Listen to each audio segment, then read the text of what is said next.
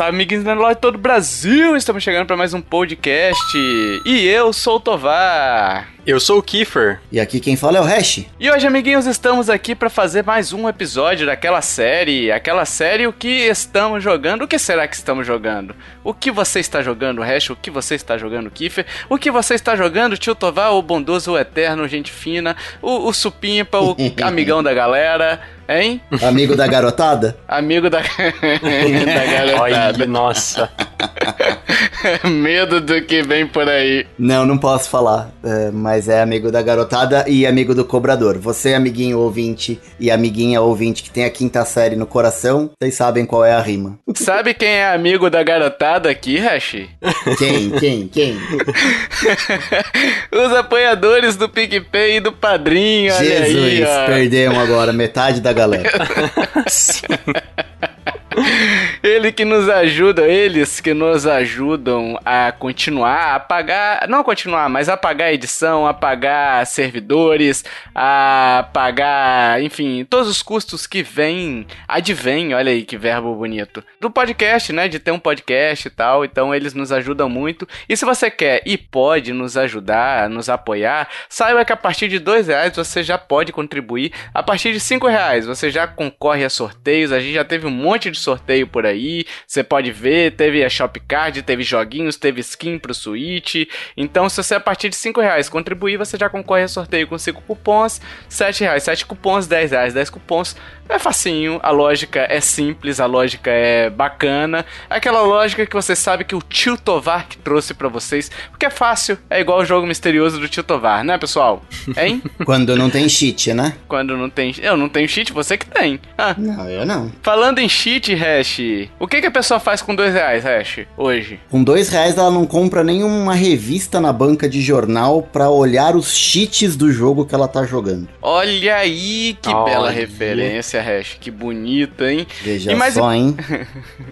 E mais importante, pessoal, você nos ajuda a continuar e, além disso... Um dia, quando a quarentena nos deixar, os podcasts bônus você também vai receber se você contribuir a partir de R$5, tá? Vai ser um dia exclusivo para os apoiadores. A gente espera que um dia essa pandemia passe e que seja breve, né? Mas você nos ajuda muito a continuar. Então, se você quer e pode nos ajudar, nintendolovers.com.br/ajuda. Você vai conhecer os planos lá e vai escolher o que melhor se adequa à sua realidade e ao seu bolso. Né? Vamos pro cash?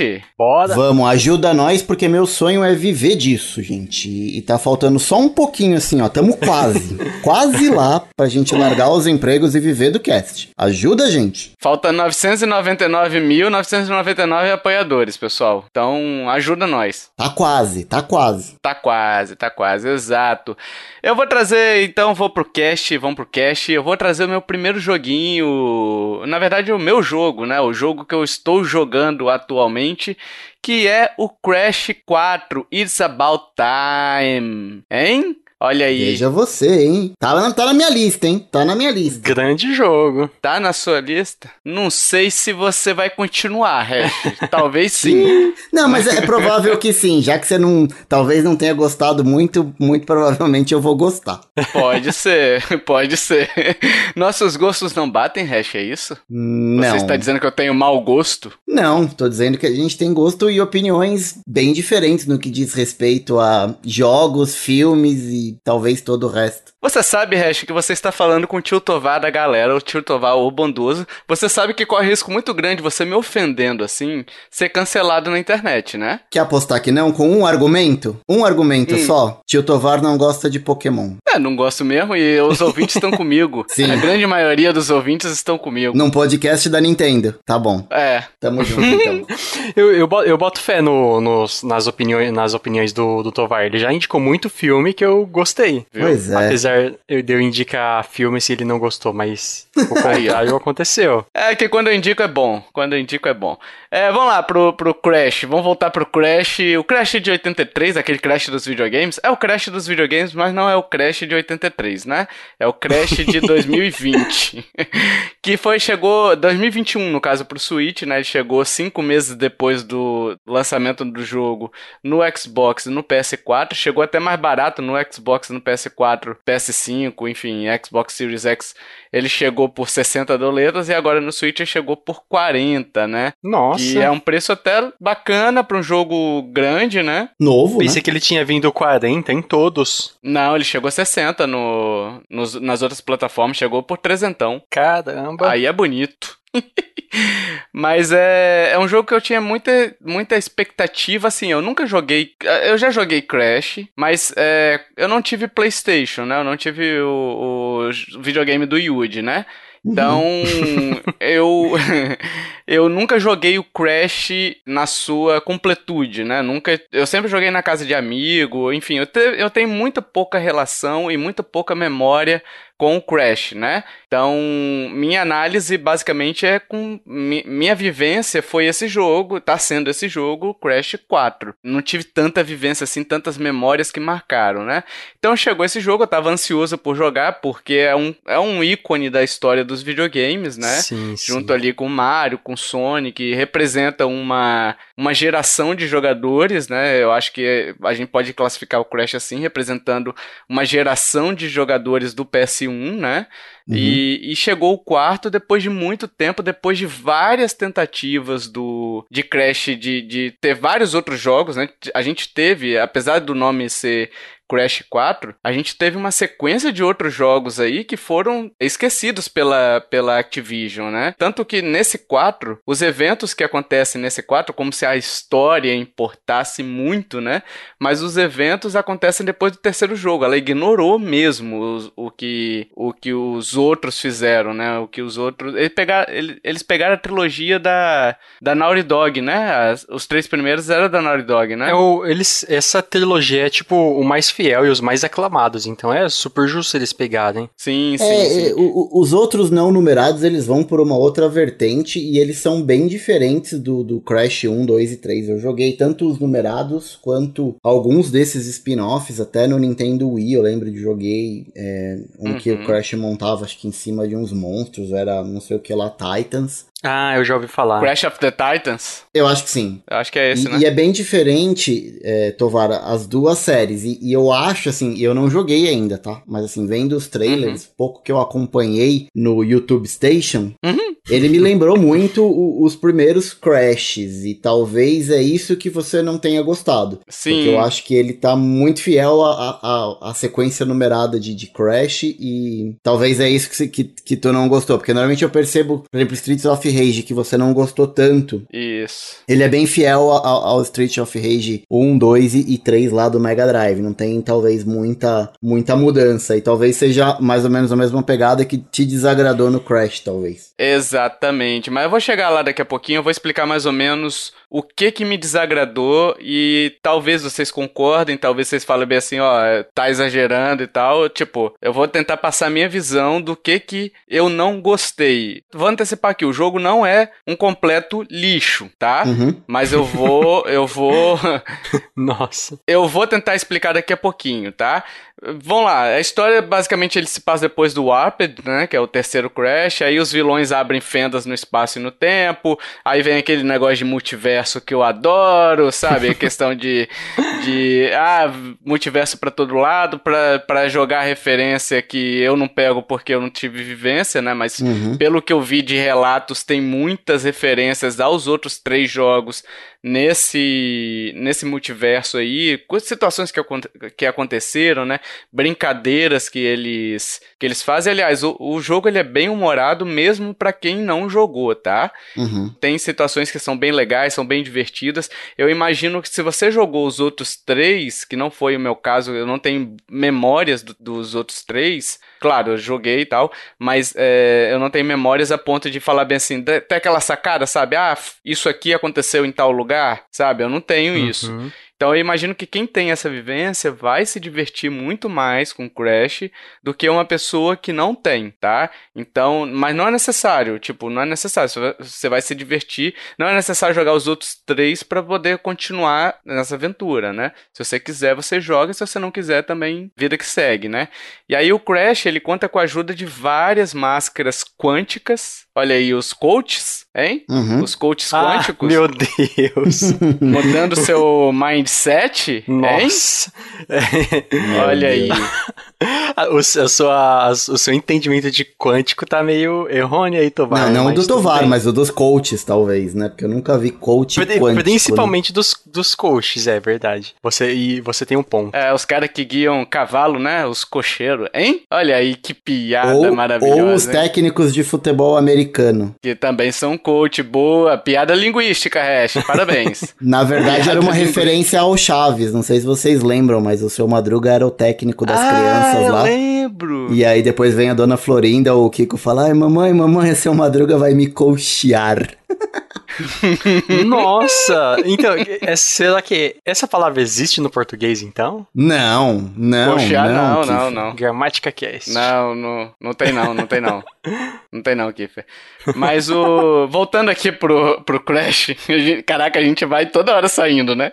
Cara, e fomos até o Chaves, hein, tá bicho? Do Crash nós fomos parar no Chaves. Fomos até o Chaves. É, mas é um jogo de plataforma 3D e ele tem aquela câmera fixa que o Hash falou, ele resgata isso dos outros três jogos, né? Ele traz isso de câmera fixa. A câmera basicamente fica a maioria do tempo atrás do Crash, então você anda em profundidade, né? Você entra na tela, você sempre vai em direção à tela, né? Digamos assim. Ah, tipo você, como se você estivesse olhando a bunda do personagem, né? Isso. E aí você vai andando pra frente ali. É, uma curiosidade, quando o pessoal da Naughty Dog, do Cachorro Safadinho, tava fazendo o primeiro Crash, eles não tinham um nome pro jogo, então eles falavam Sonic S Game. Sonic S Game, olha aí, ó. Que a referência era Sonic, mas tipo, você só via a bunda do personagem, então era Sonic S Game. Mas assim, sobre ainda, meu Deus, a câmera, ela é fixa atrás, né? Mas só pra deixar claro, ela tem alternância, né? Então, tem hora que você tá olhando o Crash, ele tá meio de lado, né? Uhum. Tem hora que você tá vindo em direção à tela, umas cenas clássicas. Aquela cena mais ou menos Indiana Jones, que tem alguma coisa vindo atrás de você, uhum, e você corre em direção à câmera, à tela, sim, sabe? Sim. Então, basicamente é isso. Tem essa alternância. Não tem fase 2D tradicional, com a câmera na lateral, porque isso era uma marca registrada nos primeiros Crash. Tinha algumas fases que era lateralzão mesmo, tipo Super Mario 1. Ah, tipo, sim, andando da esquerda pra direita com a câmera totalmente de lado. Não tem isso? Então, das partes principais ali, das fases principais, não tem. Você tem segmentos, tá, de fase que são em perspectiva 2D, né? Em perspectiva, uhum, lateral ali, você andando pela lateral. O que existe, Hash, é você pegar as fitas VHS, uhum, que são flashbacks, e aí você joga um jogo inteiro numa perspectiva 2D. O jogo inteiro, assim, uma fase inteira nas perspectivas 2D. São fases muito difíceis, entendeu? São fases, uhum, Kiefer, que se você jogou o Donkey Kong Tropical Freeze, aquelas fases K, sabe? Que é tudo sem chão e você tem que ir pulando nas caixas, é naquele esquema. Nossa, não cheguei nisso, não.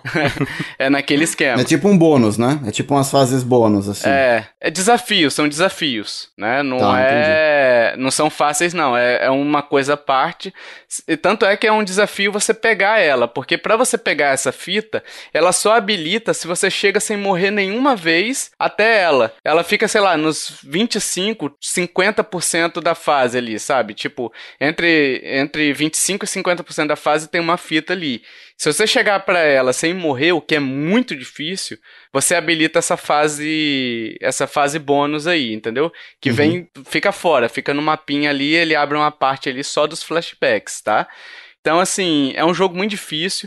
Ele tem duas opções de você jogar. Você pode ter o número de vidas no início da fase e você tem, sei lá, 3 vidas pra poder terminar a fase. Se você não terminar com as 3 vidas, você tem que voltar a fase inteira do início, que é o modo mais retrô, digamos assim, né?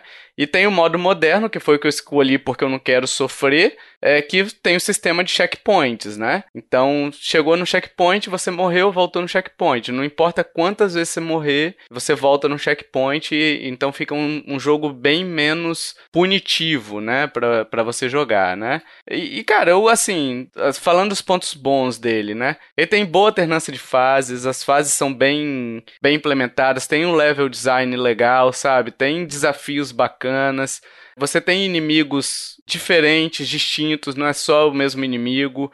Você tem chefes que são bem distintos também, sabe? Então, você tem uma série de coisas ali que, na fase, que tornam elas únicas. O problema é que, ao mesmo tempo que... Aí eu vou começar a falar do que eu não gostei, tá? Para o ouvinte entender o que, eu não gostei, de repente ele se identifica também, ele resolve pela compra, ou ele fala assim, não, isso daí eu consigo superar e vou comprar esse jogo, né? Uhum. Ele é um jogo bom, mas ele tem alguns problemas que eu, que não tenho vivência com Crash, tanta vivência assim, eu encontrei. Primeiro, pulo duplo do Crash. Ele pula, quando você pula, você faz um arco, né? Geralmente os jogos são assim, você faz um arco, você pula de novo, você continua na mesma velocidade fazendo aquele arco. Uhum. Certo. Ele dá uma freada, então o segundo arco, ele dá uma freada que isso pode te atrapalhar um pouquinho na precisão do segundo pulo. Nossa. Entendeu? Ele, tipo assim, vamos supor, você tem 2 arcos iguais, né? Como se fosse um McDonald's, só que com o segundo arco mais alto.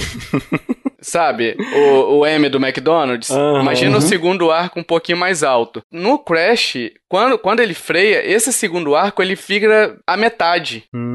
Então ele dá uma freadinha, você perde a velocidade, você não consegue fazer o arco completo, então você cai antes do que deveria cair. Mas isso é em todo pulo? Ou dependendo de qual velocidade você tá? Ah, tá bom. Não, em todo segundo pulo. Eu acho que o Crash é o 3 que tem pulo duplo, o 1 e o 2 não.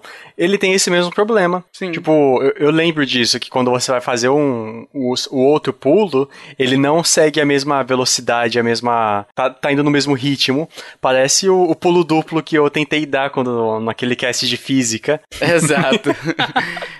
Ele não é tão eficiente. Isso que eu acho que é um problema do Crash, sabe? Por ele tentar resgatar muito o Crash, ele também importou os problemas, sabe? Coisa que deveria ter atualizado, por exemplo, essa questão do pulo duplo, essa questão até da câmera fixa. A câmera fixa jamais vai ser um problema. Só que o problema é quando você mata a perspectiva. Então, por exemplo, quando você posiciona a câmera atrás do Crash, você não sabe a distância que você tá para a plataforma seguinte. Se eles tivessem botado um ângulo um pouquinho mais para cima, um ângulo meio 45 graus, já te daria essa sensação de espaço, entendeu? Porque você já tem uma perspectiva mais 3D e não 2D, né? Apesar de ser 3D, a perspectiva dele acaba não te dando a sensação de profundidade, né? Então, se você movimenta um pouquinho a câmera pra cima, já resolveria isso, sabe? Esse é um problema que nasceu junto com os jogos de plataforma 3D, esses, principalmente de câmera fixa, e era muito comum na época do Play 1. O Crash sofria disso, aquele do Pato Donald, o Going Squawkers também sofria disso, sim. A maioria dos jogos 3D nessa época que você pula, não sabe direito a profundidade, não consegue ver a profundidade, isso. Não sabe se vai alcançar ou não, então era muito comum a gente se basear pela sombra do personagem, né? Pra saber onde ele vai aterrissar. É, então. Verdade. E isso daí é um problema tão grande no Crash que, inclusive, eles fizeram um marcador embaixo do Crash. Nossa, bizarro. Fica muito esquisito, cara. Eu achei muito feio isso daí, sabe? Tipo assim, sabe o FIFA antigo, o Hash, que tinha aquela bola em volta do jogador? Ah, eu consegui associar. Aham. Nossa, fica tipo como se fosse um selecionável pra indicar que é aquele personagem que tá sendo jogável. Não. Fica uma bola embaixo no chão. Você pula, ativam a bola embaixo. Isso é uma opção ou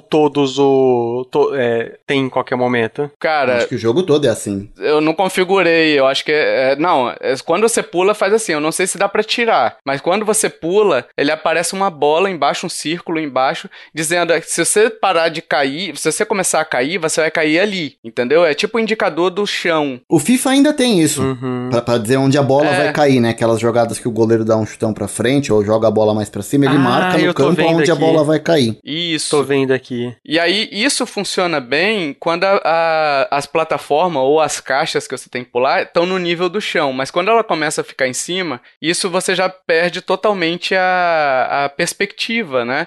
Então, muitas vezes você tem que pular, muitas vezes você precisa de precisão para pular em áreas restritas e aí você morre por conta disso, entendeu? Então, muitas vezes você morre e você sente que é porque o jogo tem um problema de câmera. Te atrapalhou, né? Me atrapalhou, entendeu? Então, assim, se ele tivesse ajustado isso ou permitisse que a gente girasse minimamente, que fosse igual Mario 3D World, sabe? Deixar girar um pouquinho já resolveria esse problema, sabe? Então, ele acaba sendo um jogo que pra todo mundo que jogou e gostou, que eu falei disso daqui, eu falei, cara, eu não tô gostando. As pessoas sempre me perguntam, você gostou dos outros três? Porque isso tinha nos outros três. É igual. Sim, sim. Eu não lembro só desse marcador de pulo, tá? Porque eu lembro que eu me baseava pela sombra. Não, esse marcador de pulo é novo. Era pela sombra, ele não tinha mesmo. Eu me baseei muito pela sombra. Mas eu acho que ficou tá até bom esse marcador. Tá bom se você tiver se a plataforma onde você estiver pulando tiver no nível do chão, do seu chão mesmo. Se for alguma coisa mais alta, não vai aparecer o negocinho. Isso, ela fica prejudicada. Por mais que funciona, é o tipo de solução bizarra, né? É um tipo de solução porca e preguiçosa, eu acho, né? Analisando sem jogar. Porque você tem um problema e você escolheu, em vez de você ajustar a câmera, tentar posicionar ela de uma forma que fique mais jogável e tudo mais, ou de repente nesses pontos você até alternar para uma perspectiva mais 2D, você colocou uma gambiarra, sabe? Então, sim, parece mesmo. É esse meu sentimento. Foi por isso que eu não gostei tanto. Porque quando você começa a morrer e você sente que não é você, e tipo assim, eu adoro jogo de plataforma, cara. Tanto que Donkey Kong eu fiz mais de 100%. Eu adoro esse tipo de jogo. Eu adoro o desafio. Só que eu gosto do desafio quando eu perco e falo bem assim, porra, eu dei mole, sabe? Se eu tivesse acertado esse pulo, se eu tivesse chegado um pouquinho pra frente antes de pular, sabe aquele negocinho de ajustes mínimos que você tem que fazer na sua jogabilidade e não o problema quando é um problema de câmera, sabe? Sim. Então, assim, eu tô falando mal do jogo, eu sei que muita gente vai gostar, mas esses problemas pra mim não deveriam ter sido importados da trilogia original. Eu acho que num jogo 2021 a gente tem que atualizar, trazer o que era bom na época e atualizar e trazer coisas novas ou atualizar esses problemas ou tentar ajustar esses problemas que já eram criticados na época pra hoje, entendeu? Então, assim, eu acho que é um jogo que ele acaba recebendo muitas notas excelentes, muito pela nostalgia e menos pelo jogo, entendeu? É um jogo muito bom, só que tem esses problemas que podem te irritar e podem te frustrar como me frustraram, entendeu? E é interessante que você vem de uma visão mais fria, que não carrega a nostalgia por trás. Sim. Então, tipo, acaba sendo um review mais, como eu posso dizer, mais... imparcial, digamos assim. Racional. Isso, mais imparcial, mais racional. Eu acho que quem jogou a trilogia vai se amarrar. Eu acho que o Hash, por exemplo, pode comprar, porque ele vai gostar. Se ele já tá acostumado com esse tipo de coisa e tudo mais, ele vai gostar, ele vai superar isso. Eu não tenho essa nostalgia com Crash, né? Então, pra mim, não funcionou tanto, entendeu? Mas é um jogo bom e tá em português, tá bem dublado, tá legal, sabe? Então, tá dublado, legal. Tá dubladinho. É legal, cara, é legal. Mas sabe que tem esses problemas. Basicamente foram esses. Eu encontrei alguns outros aqui, mas essas aí são as mais graves aqui, né? Eu tenho a trilogia, o N. Sane Trilogy, que saiu, tem pro Nintendo Switch, inclusive. Eu também comprei. Mas ele é bem mais difícil do que o original, mas assim, também não é nenhum esse absurdo que a galera fala, o Dark Souls de plataforma. Cara, nada disso. Não é simplesmente um jogo desafiador. Eu gosto bastante dele. Sim. Eu até sinto que ele tem a mesma dificuldade que os anteriores. Mas o N. Sane Trilogy, ele carrega aquele problema que pessoal fez o arredondamento das bordas no hitbox e ele acaba caindo, né? E escorregando mais que o normal. Então, eu acho que esse é um problema do N. Sane Trilogy. Uhum. Por isso que eu acho que ele é um pouco mais difícil, mas também não acho que é nada absurdo. Uhum. Mas eu acho que eles erraram a mão aí. Mas ainda assim, eu gosto bastante. E assim, jogo de plataforma... Plataforma é o meu estilo de jogo preferido também. Eu gosto muito. Eu também. Então, talvez eu vou gostar. Eu tô bem hypado, na verdade, pro Ratchet & Clank, que vai sair, porque eu acho que vai ser numa pegada, assim, bem plataforma zona. Uhum. Mas o Crash 4 tá na minha lista. Eu vou acabar pegando ele pra jogar cedo ou tarde, porque... Enfim, eu gosto do estilo de jogo e gosto do mascote também. Sim. Espero gostar. Só uma pergunta, Tovar. Tem montaria? Tem lancha... É que assim, as máscaras... Ah, verdade. Tem. Ele não monta nos bichinhos? Eu acho que tem sim. Cara, eu não vi ainda, cara. Eu vi ele montando tipo numa lanchinha, sabe? O Donkey Kong que monta naqueles barris? Uhum. Basicamente, eu vi isso daí.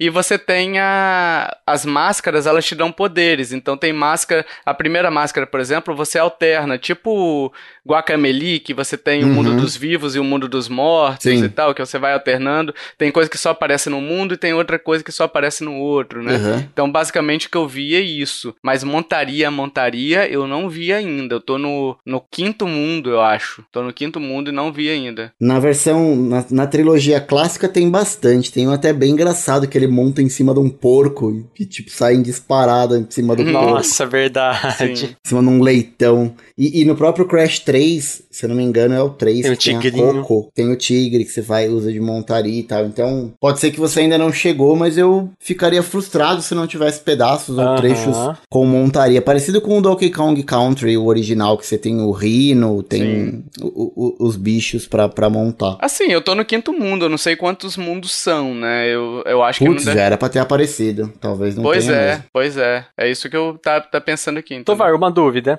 Esse tipo de jogo, tipo plataforma 3D, eu sempre acostumei a jogar no direcional, mas... Funciona bem. Funciona bem no direcional? Não, eu tô dizendo no analógico. Ah, tá. Ah, então legal. Ele é movimentação 3D, cara, não vai dar pra jogar muito na... Você precisa da precisão do analógico, sabe? Ah, saquei. Se fosse uma plataforma 2D lateral ali, eu acho que daria pra jogar no D-pad, mas acho que deve ficar até esquisito, né, você jogar no... É, porque eu lembro que até quando eu rejoguei agora no Switch, eu joguei no direcional, né? De boa. Ah, tá. Acho que foi bem de boa. Eu não testei pra ver, Kiefer. Eu joguei no Play 1. Na verdade, assim, eu tive um problema. Velho é uma merda, né, cara? Assim, quando eu comprei o Play 1, o meu controle era aquele que não tinha os analógicos ainda. Era a primeira versão mesmo do controle. Não tinha. Eu joguei bastante nesse controle também. Depois eu comprei o DualShock, que tinha a função de vibrar e tinha os analógicos. Mas a maioria dos jogos de Play 1 não era obrigado a jogar ali pelo analógico. E eu não gostava de jogar pelo analógico, eu só jogava pelo de pad mesmo, né, pelo direcional. Sim. Eu só fui começar a usar o analógico no Play 2, que aí não tinha mais jeito, os jogos já não funcionavam mais pelo de pad. Complexos, né? Mas eu joguei muito Crash direto no direcional. No Switch, eu jogo pelo analógico. Agora, né, eu não consigo mais jogar no de pad. Funciona melhor, mas eu joguei muito. Então, por isso que talvez, se ele segue os padrões da trilogia antiga, talvez ainda dê pra jogar no de pad. Ah, legal. Porque eu joguei só no D-pad e, tipo, Hollow Knight foi inteiro no D-pad também. Aí eu até acho estranho ver pessoas jogarem plataforma em 2D no analógico. É. Mas, tipo, tem questão de precisão e tal. É costume. É costume a vida inteira. É costume mesmo. Mas se funciona bem no... Provavelmente deve funcionar, né? É um bom ponto. Sim, sim. Aliás, gente, vocês precisam mudar o mindset de vocês. Bora pegar! E você, Kieferino, que jogo você nos traz hoje? Eu trago um jogo bem recente. Olha aí. É Bravely Default 2. RPG, né? RPGzaço. RPG. JRPG com batalha por turno e por aí vai. Mas vamos chegar lá, tem várias melhorias. Aliás, coraçãozinho pra Nintendo que mandou pra gente esse código aí, né? Verdade. Coraçãozinhos infinitos pra Nintendo. Ele foi lançado agora no dia 26 de fevereiro, né? E, assim, ele é o 2... Mas tem o primeiro Bravely Default, que não é só Bravely Default. Aí é engraçado que tem o Bravely Second, que seria o segundo jogo da franquia.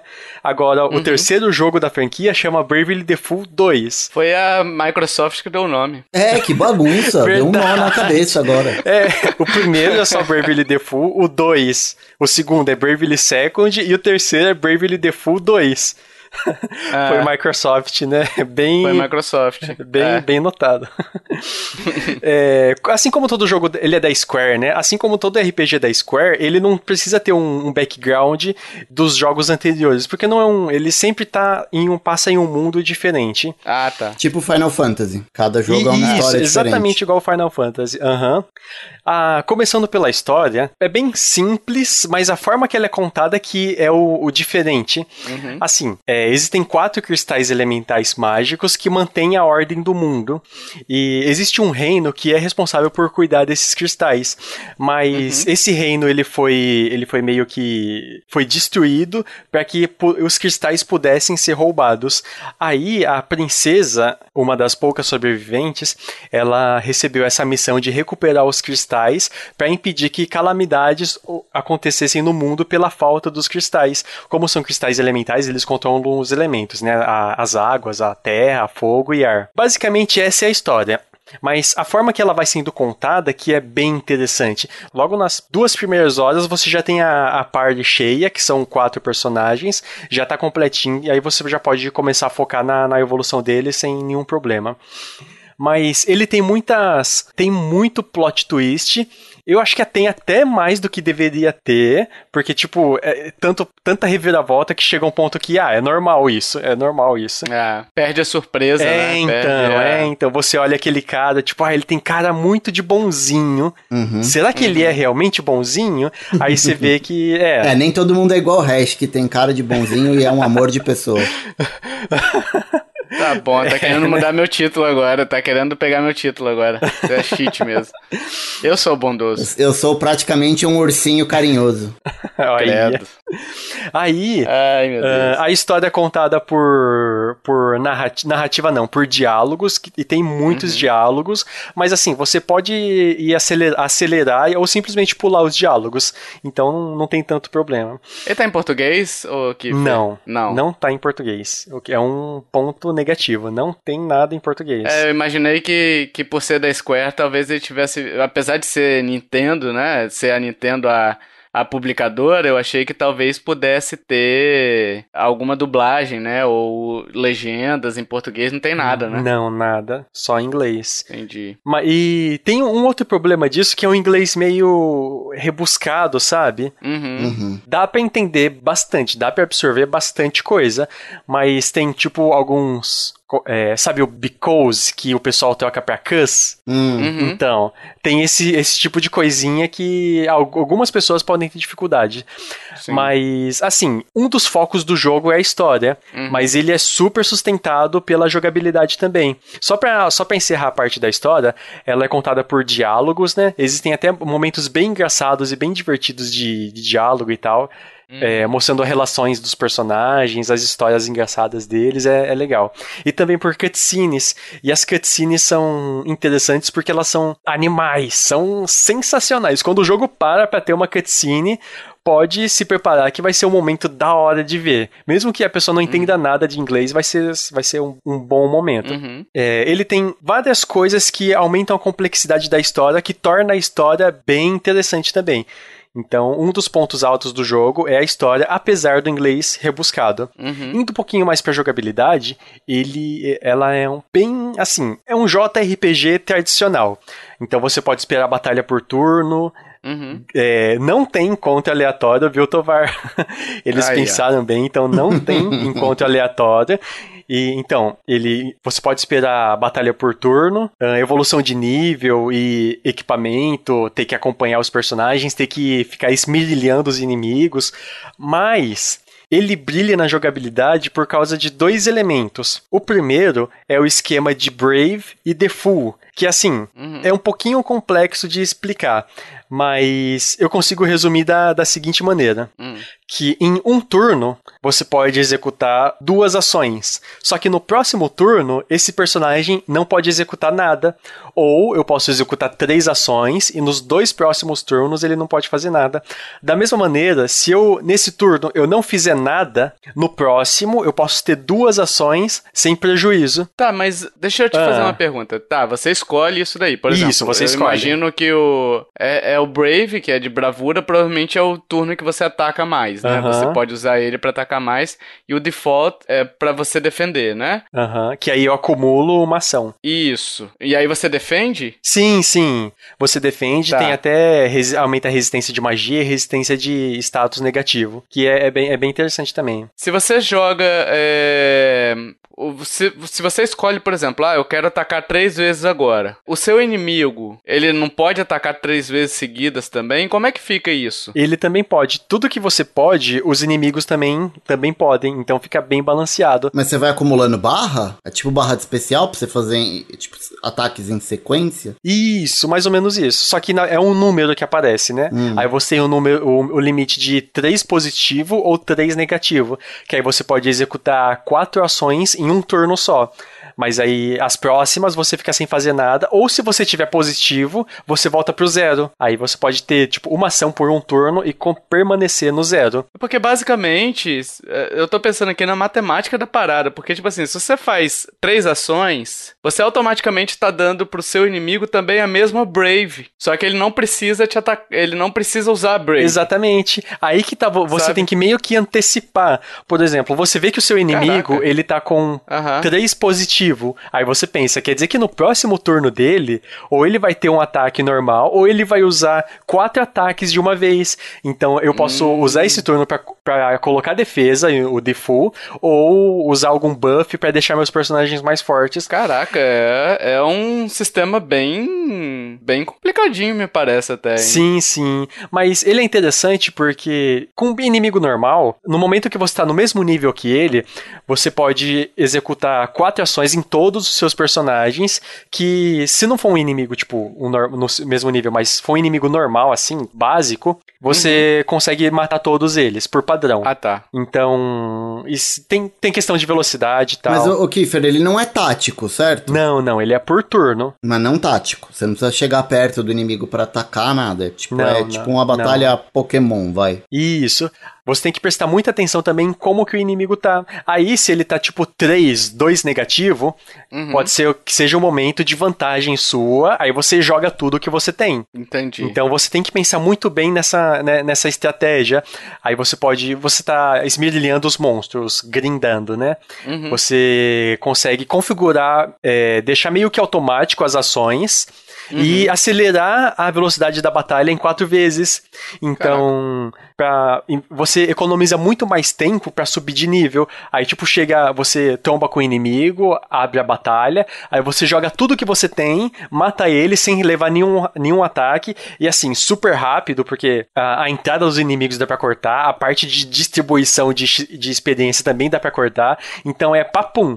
Aí você consegue até atrair mais inimigos, usar alguns itens pra atrair eles e ficar matando eles pra adquirir nível. Então essa parte de é necessário você parar pra treinar, pra ficar forte, mas não é penoso isso. Entendi. E é até legal, porque nesse meio tempo você vai descobrindo novas estratégias, porque você tem que em todos os turnos de todos os seus personagens tentar matar todos os inimigos. Aí você vai pensando em algumas estratégias que pode trazer benefício naquilo que será o verdadeiro desafio do jogo, que são os bosses, exatamente. Entendi. E tem muitos chefes, eles usam e abusam desse esquema de Bravely Default também, você tem que prestar muita atenção. Tem também, assim como todo RPG, né, resistência, magia, tipo de arma, você também pode aumentar, diminuir.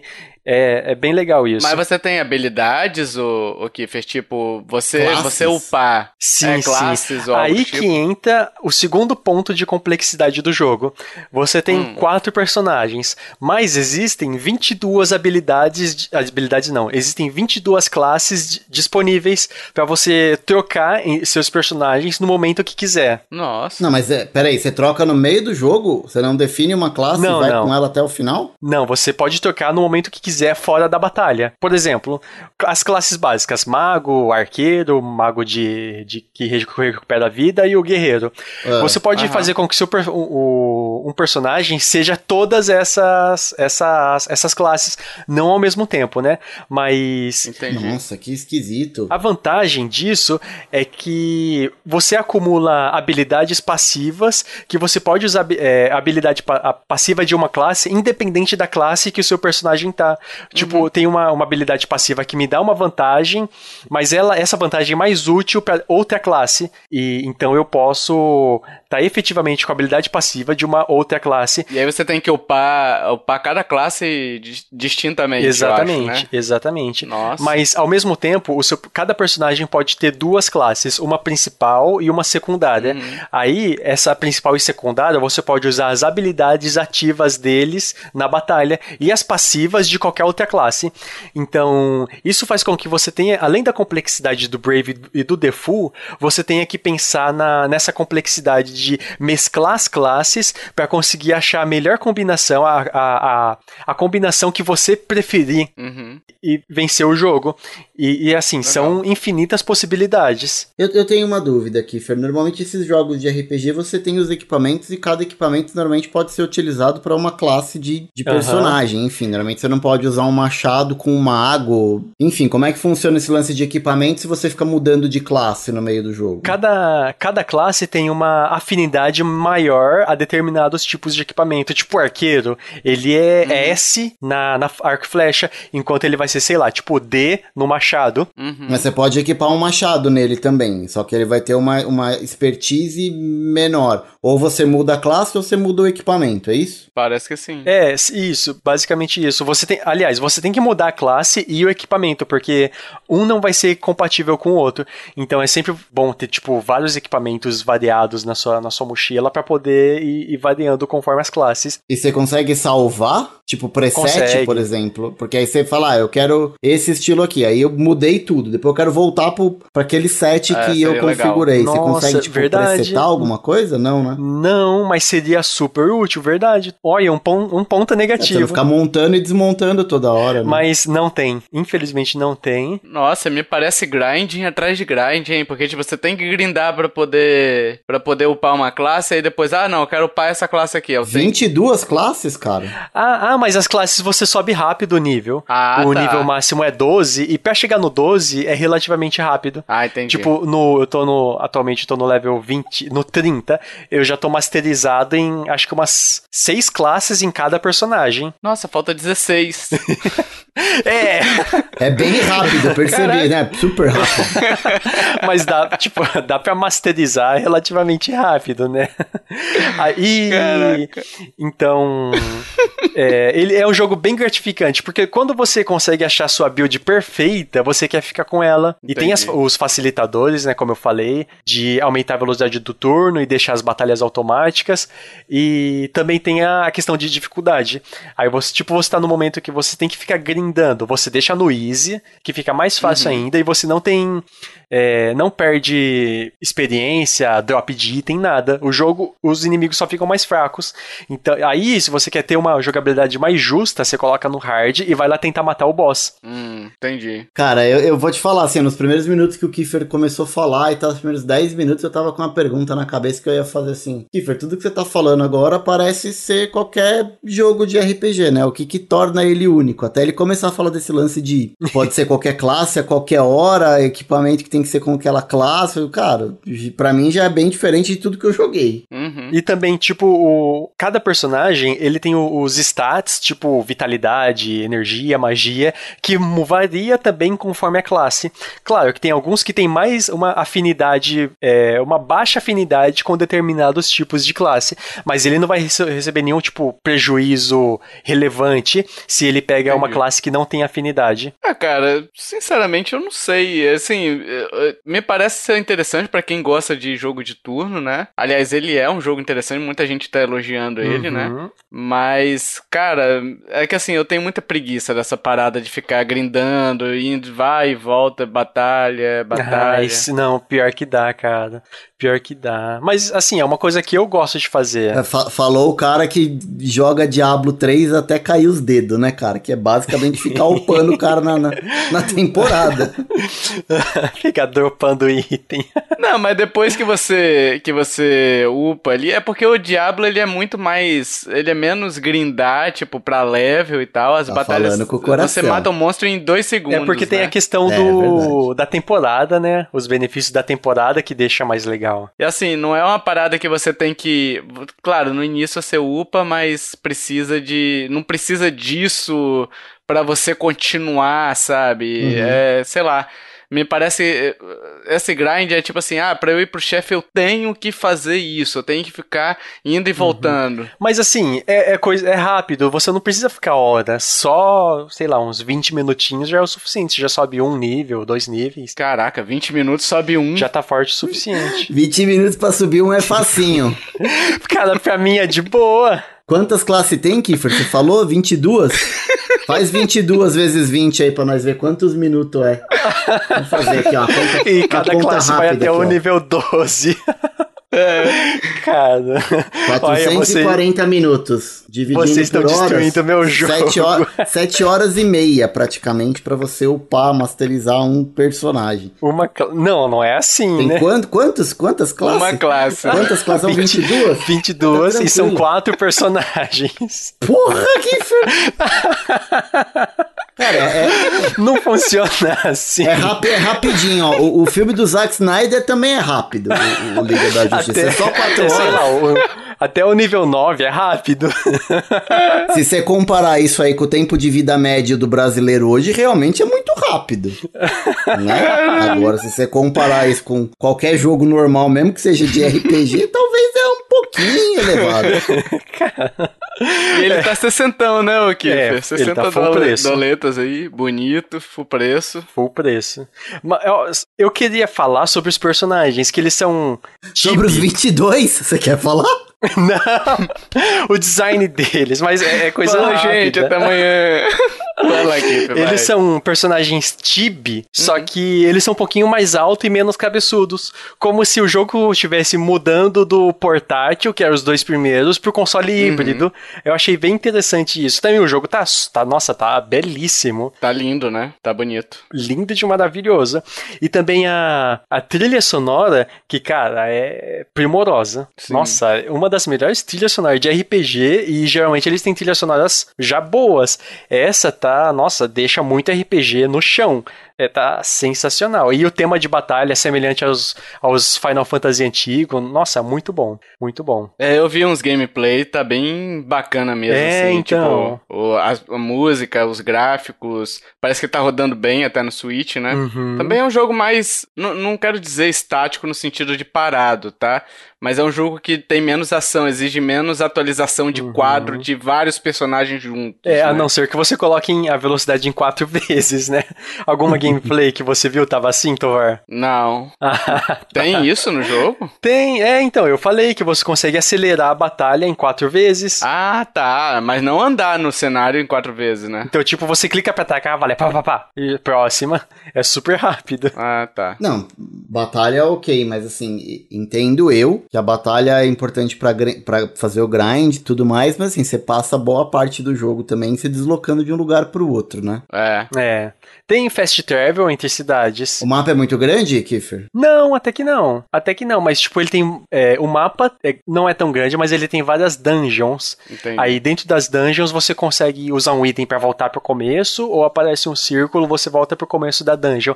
Então ele tem várias pequenas coisas assim, exceto o presetar, igual você falou, né, Hash? Uhum. Deixar uma configuração gravada. Mas ele tem várias coisinhas mínimas assim que, no geral, melhoram a qualidade de vida do jogador. Que até isso foi por conta de várias demos que eles deixaram e abriram espaço pros jogadores deixar o ponto de melhoria. Desde do final de 2019 eles estão fazendo assim. Então eles conseguiram melhorar várias coisas da usabilidade. Tá vendo? E ninguém pensou no preset, ó. Então, ninguém pensou no preset, hein? Olha, Hash, eu só tenho uma última consideração pra gente fechar esse jogo aqui. O Kiefer falou que o mapa é pequeno, mas ele também falou que é rapidinho você upa, então espera um mapa de The Witcher, tá? Ou maior. É pequeno tamanho do Skyrim. É que tem vários mapas, né? E eles não são tão grandes, mas... com as dungeons ainda, pequenininho, fica tranquilo. Não, tá tranquilo, pessoal. É jogo pra você terminar num fim de semana. Então, terminar enquanto assiste um filme do Zack Snyder, né? É isso aí. Exato. Aliás, gente, vocês precisam mudar o mindset de vocês. Bora pegar! Hash, meu amiguinho, traga seu jogo, esse jogo seu, esse jogo velhaco aí, ó. Vamos lá. Eu gosto desse jogo velho. Esse jogo, ele é novo, mas não é novo. E aí eu explico então por quê, né? Ele é o jogo que foi anunciado na última Nintendo Direct de fevereiro e jogo da Capcom. Eu acho que ele já tinha sido anunciado antes, o Hash. Será? Eu acho que ele tinha sido anunciado no Partner Showcase que teve ano passado, mas agora teve a data dele. Pode ser, eu não tinha visto, eu vi na Nintendo Direct de fevereiro, que ele foi anunciado junto com uma outra coletânea da Capcom, mas é o Ghosts 'n Goblins Resurrection, que é nada mais, nada menos que uma leitura do jogo original, Ghosts 'n Goblins de 1985. Olha aí, ó, eu tinha 1 aninho de idade. Eu já tinha 4. Kiefer tinha quanto, Kiefer? Nossa, não era nem nascido eu. Kiefer nem sonhava em nascer.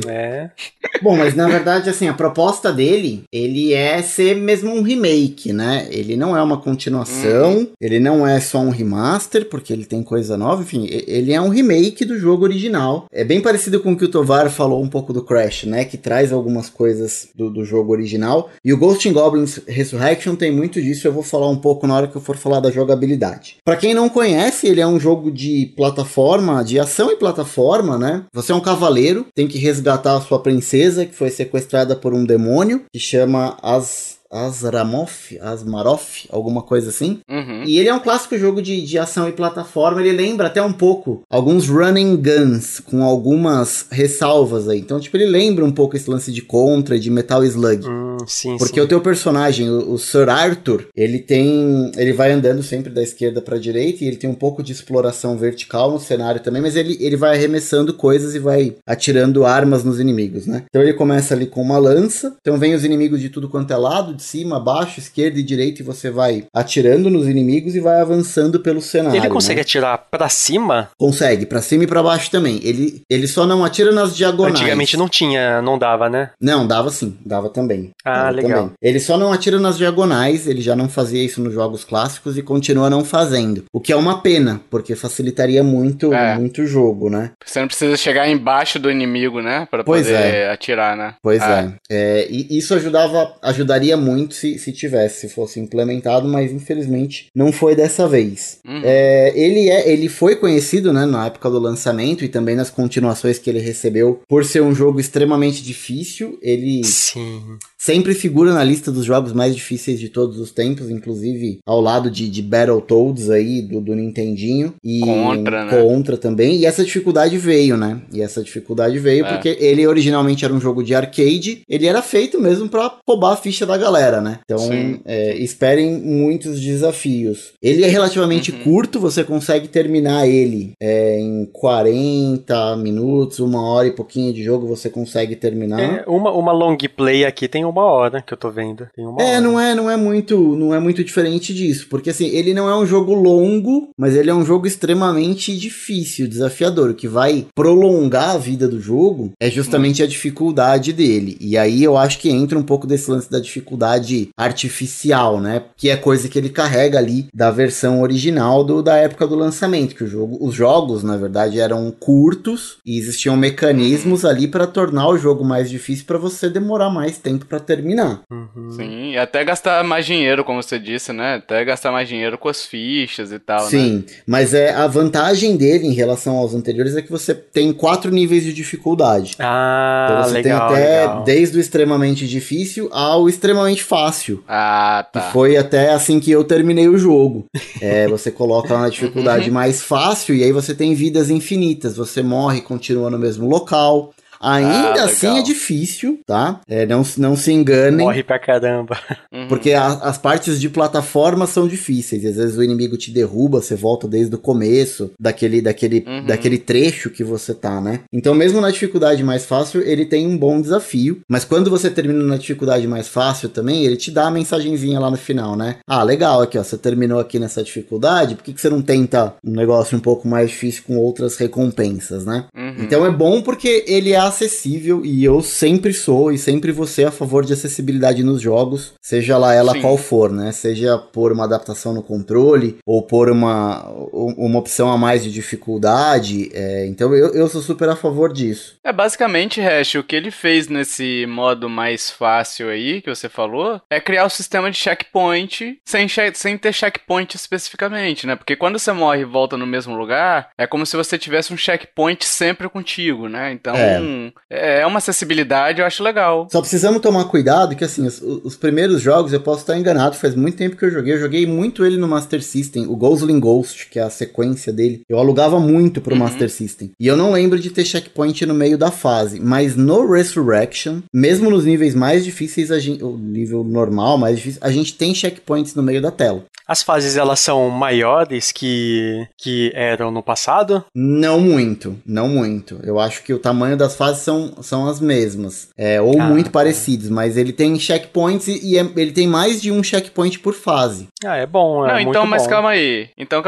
Você tem um checkpoint aí, por exemplo, acabou as vidas, você volta desde o início ou volta no checkpoint? Como é que funciona? Não, se acabou todas as vidas, você volta desde o início. E aí, se você morreu, você volta no checkpoint. Se você morreu, você volta no checkpoint. A diferença é se você tá jogando no modo, na dificuldade Page, que ele chama, que é a mais fácil, você morre e você começa imediatamente no lugar que você morreu. Tipo, o teu personagem, ele vira uma bolinha de luz e volta no mesmo lugar. Ah, tá. Entendeu? Você não volta até o checkpoint.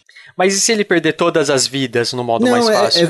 É vida infinita. No modo mais fácil é vida infinita. Ah, legal. Vida infinita. Então você consegue chegar até o final relativamente tranquilo. Não é muito tranquilo ainda assim, mas ele é bem acessível. E é legal porque ele tem algumas coisas que eu não me lembro de ter nas versões originais. Na de Master System certamente eu não tinha. E é árvore de habilidades. Nossa. Então ele tem poderes que você vai desbloqueando conforme você vai jogando. Então assim, ao longo de todas as telas tem uns vagalumenzinhos, são abelhas na verdade, que chama Umbral Bees. De umbral mesmo, né? Uhum. Então você vai coletando essas abelhas e quando você passa de fase, você tem uma Umbral Tree, uma árvore mesmo de habilidade que você deposita as abelhas que você resgatou e você vai ganhando habilidades. Então é a habilidade, por exemplo, que ele constrói uma parede de fogo na sua frente e nas suas costas para ir queimando os inimigos. Tem uma habilidade que ele evoca uma medusa e transforma todos os inimigos em pedra. Tem uma outra que ele transforma todos os inimigos em sapo. Tem uma que ele solta a raio. Então assim, você vai acumulando habilidades, então quanto mais você vai pegando essas Umbral Bees, essas abelhas, e vai melhorando as suas habilidades, vai ficando mais fácil de você evoluir e avançar no jogo, né? Mas mesmo pegar essas abelhas não é muito fácil. Você falou que o jogo leva mais ou menos uns 40 minutos, né? Eu tô pensando aqui numa filosofia mais rogue, assim, sabe? Não sei se é o caso. A árvore de habilidade que você evoluiu, você deu game over. Quando você mas de novo, você tem essas habilidades já a seu favor, é como se você tivesse comprado a habilidade na sua conta, ou cada nova run você tem que ir desbloqueando as habilidades, como é que é? Tovar, eu não lembro de verdade, mas eu acho que a árvore de habilidades ela fica permanente, eu acho que você não perde, assim, o que não pode acontecer é o seguinte, você tá jogando no fácil e depois salvou lá e na metade do jogo você quer continuar o mesmo jogo na dificuldade um pouco mais difícil, aí não rola, aí acho que você tem que criar um novo save e começar do zero, mas eu realmente não tenho certeza se as habilidades continuam ou voltam, porque eu joguei o mesmo save de cabo a rabo, entendeu? Ah, tá. E assim, quando eu troquei de save é porque eu troquei de dificuldade, então eu comecei jogando no normal, e como foi uma key que eu recebi da Capcom também pra fazer análise, num outro projeto, então eu precisava terminar o jogo, então eu comecei no normal, joguei bastante no normal, quando eu mudei o save, eu já mudei pra uma dificuldade mais fácil, pra poder avançar mais, então eu não sei te dizer se ele carrega isso ou não, mas como você precisa de muitas abelhas pra chegar até o final do topo da árvore, é muito difícil que você consiga isso numa run só, então provavelmente você vai carregando e acumulando isso com você. Legal. Outro ponto interessante, bacana e que é um pecado o Nintendo Switch não ter isso, é o sistema de conquistas, né? Alguns jogos já trazem isso nativamente, porque a Nintendo, sei lá, porque cargas d'água não implementa isso no Switch, então ele tem um sistema de conquistas interno do próprio jogo, assim como o Capcom Arcade Stadium que saiu um pouco antes, assim como Minecraft também tem pro Switch, então ele tem um sistema de conquistas dele que é legal pra quem gosta de platinar o jogo aí, pegar todas as conquistas é bacana, enfim, ele é um jogo que pra quem jogou as versões anteriores, ou mesmo em qualquer plataforma que seja, se for o jogo original ou alguma outra continuação, vai se familiarizar muito rápido, vai se sentir em casa, porque assim, na essência ele é o mesmo jogo, né? O que ele tem de diferente é a direção artística dele, que tá muito bonita. Sim, tá mesmo. Tem algumas partes de mapa, que ele parece que ele é desenhado à mão, assim, no comecinho da fase, ele vai desenhando o cenário e o personagem, é muito bonito isso. E a trilha sonora também, que é clássica, né? São as mesmas músicas com outros arranjos, claro, mas é só de você escutar a musiquinha e ver, assim, o personagem que pouco mudou, e a jogabilidade dele, que eu comentei que eu ia dizer um pouco, assim, ele é a mesma jogabilidade que você tinha no jogo de 1985. Legal. O pulo do personagem do Sir Arthur, que é meio desengonçado, ele continua desengonçado, a velocidade das armas que você vai trocando é a mesma. Então, assim, como ele tem muitos elementos de plataforma, às vezes ele exige alguns saltos mais precisos, e esse pulo desengonçado dele continua te atrapalhando como ele te atrapalhava em 85, entendeu? Então, assim, não mudou, o estilo de jogabilidade não mudou. Ele tem aquele efeito de quando o personagem toma dano, que ele te joga pra trás e você acaba caindo num penhasco, enfim, ele traz isso também. Ele traz todos os elementos do Ghosts 'n Goblins clássico. Tudo. Com exceção, é claro, da árvore de habilidade e essas magias que ele vai aprendendo com as habilidades, né? Ele tem variação de arma também, como ele tinha nos jogos anteriores, então ele tem lança, ele tem tocha, ele tem marreta, e você vai trocando de armas. Essas armas, alguns inimigos tomam mais dano de determinada arma? Não, a mesma, assim, ele não tem efeito de fortaleza e fraqueza, Kiefer, assim, o que tem, assim, armas mais fortes, que tem um ratio menor. Ah, entendi. Tipo, às vezes ela não spama tanto tiro na tela. O alcance. E o alcance também muda.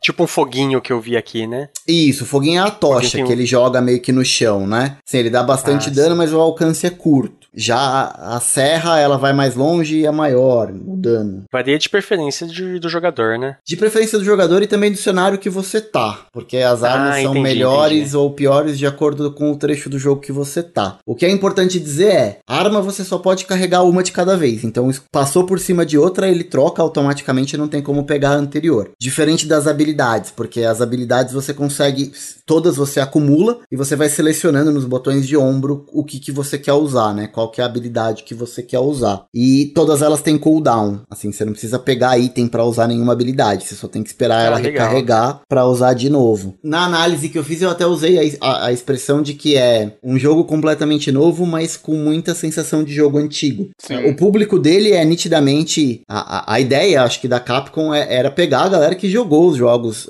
anteriormente, né? É difícil você achar alguém que não conhece, que nunca viu o jogo, de repente se interessar por esse título. Aliás, Hash, só pra dar nome aos bois aqui, onde você publicou seu review? Foi no Jogo Véio, né? Foi, a gente recebeu aqui da Capcom, e tá publicado lá no site do Jogo Véio, www.jogovéio.com.br, tem o meu review lá, completinho do jogo, que vocês podem acessar e dar uma olhada lá. E uma pergunta, Hash, só pra fechar essa, só pra não perder a pergunta aqui, aproveitando só o gancho que eu lembrei aqui, que eu tô vendo o site da Nintendo agora. Uhum. Ele tem multiplayer, né? Aparentemente até dois jogadores. Você chegou a jogar ou Sim. não? Como é que funciona o multiplayer? Funciona bem? É, ele funciona, ele é um co-op. E é outro elemento que deixa o jogo mais fácil e mais acessível, né? Porque o segundo personagem controla um fantasma e dá a entender, ou parece que é algum outro jogador que morreu uma das inúmeras vezes e virou um fantasma. Ah, que legal. Então o segundo jogador, ele controla o fantasma e ele pode voar pela tela livremente. E assim, você pode ir alternando entre três fantasmas diferentes. O segundo jogador vai alternando. On time, nos botões de ombro ali. Cada fantasma tem uma habilidade, um tipo de arma diferente. Por exemplo, tem um dos fantasmas que ele constrói plataformas para facilitar o teu acesso em determinados lugares. O outro atira de um jeito, um outro tem um outro tipo de arma. Então ele vai ajudando o jogador no cenário, né? Legal.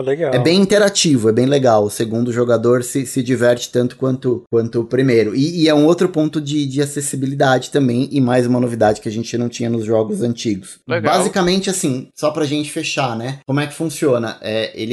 O Sir Arthur, ele começa com toda a armadura dele, né? E a cada dano que ele leva, ele vai perdendo uma parte da armadura. Até que ele fica de cuequinha, né? Isso. Pra quem conhece o personagem, imediatamente vai lembrar, a hora que você vê um personagem de samba canção ali, de shortinho, de coraçãozinho.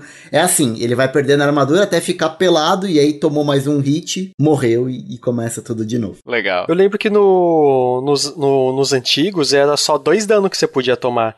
Esse parece que aumentou? Aumentou. São 3 danos pra perder toda a armadura, se eu não me engano, e um quarto pra efetivamente ele morrer. E o jogo é tão sacana, né, que você tem alguns baús que você vai pegando pelo cenário, que pode ter arma pra você trocar, pode ter pedaço de armadura, até a armadura dourada que você pega, ela é difícil de achar, mas assim, ele melhora muito o tiro, ele te dá uns bônus a mais, né? Eu vi aqui, ele é bem legal. Só que o que acontece? Tem alguns baús que você abre e sai um mago de dentro do baú, e esse mago te transforma num sapo. E aí você fica sem poder atacar os inimigos, você tem que ficar desviando por um período de tempo ali. No de Master System era engraçado que ele te transformava num velhinho de bengala. Ah, eu lembro! Então você não conseguia correr, pular, nada disso. Isso também é um dos elementos que manteve. Enfim, é um jogo clássico, muito importante pra Capcom. O próprio Sir Arthur faz diversas outras participações, até em jogos Capcom vs Marvel, ele aparece. Pra história dos videogames em si, ele é um jogo bem marcante. Então, pra quem não tava esperando nada, né, que nunca cogitaram sequência, nada do tipo, cara, foi muito bem-vindo. Eu me diverti bastante jogando, eu gostei bastante do jogo. Fica a recomendação, principalmente por conta desse lance de acessibilidade. Se não pudesse mudar a dificuldade do jogo, talvez eu não recomendasse. Mas como você tem essa opção, eu acho que vale pra todo mundo que gosta de jogo de plataforma aí. É uma boa pedida. Com certeza. E ele não tá em português e custa $30, né? Não tem versão em português, infelizmente, mas assim também, praticamente não precisa tanto, né? Não precisa praticamente nada. É um baita de um jogo, pessoal. Se vocês puderem pegar e experimentar, acho que vale a pena. Legal. Aliás, gente, vocês precisam mudar o mindset de vocês. Bora pegar! Sim, amiguinhos, chegamos pra resposta do jogo misterioso. Chegamos! Hein? Gostaram, hein? Dessa resposta de jogo misterioso. Estamos aqui com o Tutu. Vocês pediram tanto ele. Falaram assim, tio Tovar, traz o Tutu de novo pra resposta do jogo misterioso. A gente abriu uma exceção e aí a gente chamou ele de novo. Separamos a agenda, né, Tutu? Que, né? Foi difícil. Seja bem-vindo de volta, Tutu, pra essa resposta. Seja bem-vindo de volta. Você vai ter que pagar cachê duplo, né? Porque duas vezes aqui, duas gravações. Verdade, verdade. Eu tô com ela. Tô com ele nessa. Eu cobro por exportação de MP3, né? Exportou pra MP3 já é um cachê. Tô com ele nesse. Ai, ai. Tutu caiu, gente. Tutu caiu. Tá ficando caro. Tutu. Pô, eu ia fazer meu isso, Deus. Tutu. Eu ia fazer isso, Tutu. Poxa, roubou minha piada, caramba. Ai, caramba. É, vamos ler aqui as dicas do jogo misterioso. Foi lançado na década de 90, olha aí, fácil. O pessoal já sabe. Primeira já dica... Já descobri. É Mario. Dica 2, é Mario. Dica 2, minha desenvolvedora do mesmo criador de uma famosa franquia de filmes. Dica 3, faço brincadeiras com diversos clichês de filmes de terror. Dica 4, um dos meus protagonistas usa um item muito comum em salas de cinema. E dica 5, sou um jogo do gênero Run and Gun, sendo que meus protagonistas devem atirar em monstros para tentar salvar o máximo de pessoas que conseguirem. Vamos lá para as respostas, que eu estou curiosíssimo. Não, mentira, eu já sei a resposta dos dois, mas vamos lá. Kiefer, você... Kiefer ou Tutu? Kiefer, você primeiro, vamos lá. O meu palpite é Zombies Ate My Neighbor. Olha aí, bom jogo, hein? Bom jogo. Super Nintendo, será que acertou? Tutu, qual é o seu palpite, meu amiguinho? Bom, quando falou que era a empresa que tinha feito filme, né? A primeira empresa que veio na minha cabeça foi a LucasArts. Aí eu falei, mas velho, a LucasArts só fez Grim Fandango, só fez Full Throttle, só fez Adventure, né? Aí eu fui procurar e ela fez um Running chamado Zombies Ate My Neighbors. Aí. Olha aí! Será que vocês acertaram? Será que erraram? O pessoal de casa já sabe, porque o Joãozinho que tá escutando esse podcast no ônibus, ele tá falando, erraram. Não, o Thiago Torquato tá lá falando, olha lá, certeza. Não, mas olha, pessoal, erraram feio, erraram rude, porque é zumbis comeram minha vizinhança, meus vizinhos. Não é Zombies Ate My Neighbors. É o nome em português. É, entendeu? A versão da Playtronic, né? Da Tectoy. Ah, é verdade. Não, saiu pra Super Nintendo também. Então pode ser Playtronic. É. O Tutu e o Kiefer, então, acertaram. Pessoal, aí, fácil, é nóis, né? Tutu. Uhul. Todo mundo já sabia, cantando em coro pelas ruas aí. O pessoal no ônibus, o motorista gritou, Zombie Ate My Neighbors. Ele tá escutando enquanto dirige. Não façam isso, pessoal. Não escuta a gente enquanto dirige ônibus, tá? Porque, enfim, são vidas que importam. Vidas importam. Vamos lá, eu vou ler as dicas agora e vou dar a justificativa, tá? Fui lançado na década de 90. 1993 esse jogo foi lançado. Né? Minha desenvolvedora é do mesmo criador de uma famosa franquia de filme, LucasArts, olha aí, ó. Que filmes que eles fizeram, hein? Do criador, hein? Uma série espacial aí, né? Comprada pela Disney. Desconhecida. O Joe adora o último filme que eles lançaram. Verdade. Joe não tá aqui pra se defender, então... Ele falou que gosta mesmo. Chupa essa, Joe, você que tá ouvindo. Então, eles fizeram também, além dos que o Tutu citou, eles fizeram Metal Warriors, que é um jogaço de Super Nintendo, e fizeram pra geração mais de PlayStation e tal. Não sei se vocês lembram, mas eu joguei muito no Sega Saturn. Eles fizeram o Erks Adventure, que era um jogo do Hércules, só que não era o jogo do Hércules da Disney. É muito legal esse jogo, depois procurem aí. Nossa, Erks, sabia não. Erks sem o Ulysse, sabe? O Hércules sem o Ulysse. Erks Adventure. É muito legal esse joguinho, cara. Se vocês jogaram, só vendo a imagem, vocês já vão lembrar de qual jogo é esse. É muito legal. Dica 3. Faço brincadeiras com diversos clichês de filme de terror. Aí você tem o brinquedo possuído, que é claramente... Tem o Jason. O Jason, exato. O Jason que tá editando o podcast. Eu acho mó palha você falar isso dele. Tá? Aí eu nem pensei na referência, coitado do... O cara tá quieto editando podcast, tá quietinho, e você vem falar dele, assim, eu acho uma palha você dizer que ele é integrante de filme de terror, mas ok. Coitado. Só queria trazer informação inútil aqui, de que meu nome realmente é por causa do filme Jason Sexta-feira 13. Tem zumbis, tem líder de torcida em apuros, né, e bebês, enfim, muito legal. Tem velhinhas que você resgata, sempre tem uma velhinha, né, que nesses filmes de terror, bem clichê também. Então, é um jogo cheio de clichês de filme de terror, muito bacana. Dica 4, um dos meus personagens usa um item muito comum em salas de cinema. O Tutu veio falar em off comigo. Essa aí eu não peguei. Lanterninha. O primeiro palpite do Tutu ia ser Alone in the Dark. É, porque a lanterna, anos 90, a lanterna. Eu sim. Eu também pensei em lanterna, mas. Eu fiquei pensando, será que tem algum personagem de videogame? Ele joga pipoca? Que joga pipoca pro alto, ele luta com um balde de pipoca na mão.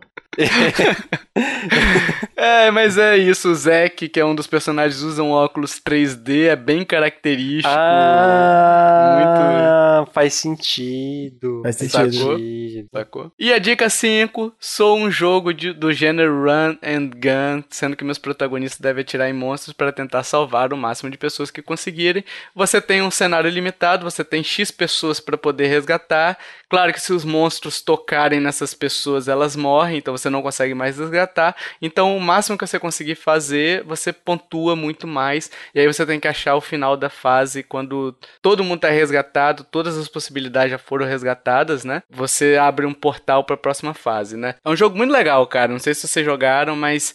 se não jogaram, fica aí a dica pra jogar, que é um jogo que eu gosto muito. Talvez a jogabilidade dele tenha vencido um pouquinho, né? Mas é um jogo que o pessoal pede até uma revisita da Konami, que era a publicadora, né, do jogo. Pedem um remake desse jogo aí, usando técnicas atuais e atualizadas, né? E é um jogo que eu gostaria muito de ver refeito também. É isso, acertaram? Vocês precisaram de quantas dicas? 1, 2, 3, 4? Ou precisaram das 5 dicas? Deixa aí nos comentários deste podcast. Enquanto isso, por falar em podcast, volte pro podcast que estava rolando até agora, que com certeza estava bom. Com certeza estava bom. Sim. Qual é o assunto, Kiefer?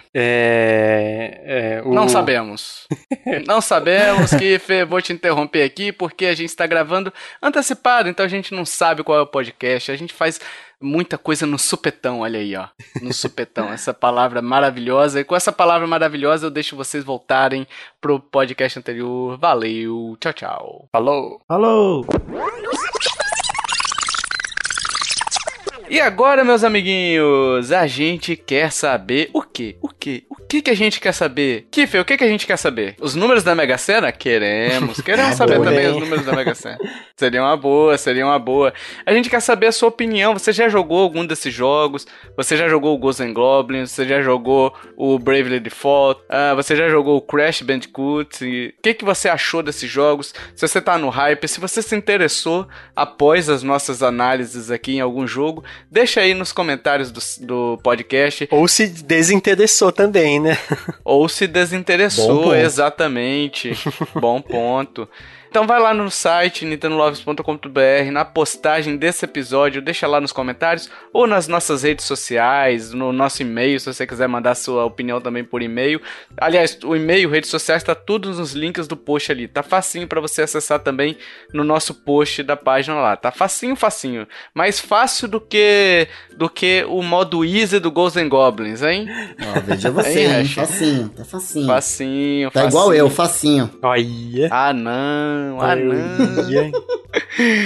E a gente tem também, pessoal, o grupo no Telegram. Se você é ouvinte, quer interagir com a gente, quer falar com a gente, quer jogar com a gente, olha aí, ó. A gente tá sempre jogando lá com o pessoal. Deixa seu nome de usuário aí pra gente nas redes sociais ou no e-mail, que a gente adiciona você numa boa. E agora, o momento que todo mundo esperava, Hash. O momento que todo mundo esperava, as pessoas... Quem vamos chamar? Sabia, Hash, que as pessoas só fazem o download pra ouvir quem é eles têm que chamar? Ah, cara, é a parte do cast que eu mais gosto. Sim. Quando encerra, né? Não, poxa. É. Você fica curioso aqui, ó. Quem será que nós vamos chamar hoje? Então, vamos chamar papai, chama mamãe, chama vovô, chama vovó, chama titio, chama titia. Esses aí sempre estão aí, porque a família sempre tem que estar aqui, né? Titio, titia, mamãe, vovô, enfim, tá todo mundo aí. Agora você vai chamar também, sabe quem, Hash? Quem? O coach quântico pra escutar. Hein? Deus. Pode ser que ele se convença da realidade, né? Exato. Ou você chama também, você chama aquele amigo ali que tá reticente de escutar, e aí você muda o quê? Muda o mindset dele pra ele ouvir esse podcast também. Hein? E você pode chamar também, sabe quem, o Kiefer? E Hash? Lá vem, hein? Se prepara. Pra encerrar o cast, hein? Pra encerrar. Você vai chamar aquele amiguinho pra maratonar todos os episódios. Porque, segundo o Kiefer, é rapidinho maratonar tudo. dá pra subir todos os níveis de classes e normal no Bravely Default 2. Tá tranquilo, pessoal. Vai rapidinho. Só tem algumas horas aí e tá de boa. Você consegue... Enquanto você upa duas classes ali, você maratona todos os episódios, né, Hash? Ah, cara.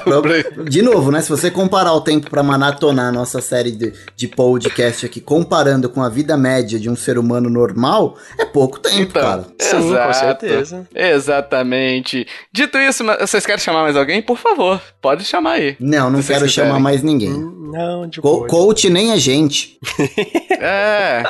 Coach de retalhos, né? Sei lá. Aliás, um bom nome de página de coach. Coach de retalhos. Não, coach de retalhos é nome de disco de MPB. É, exato. Dito isso, meus amiguinhos, até o próximo podcast. Valeu, tchau, tchau. Até mais. Falou.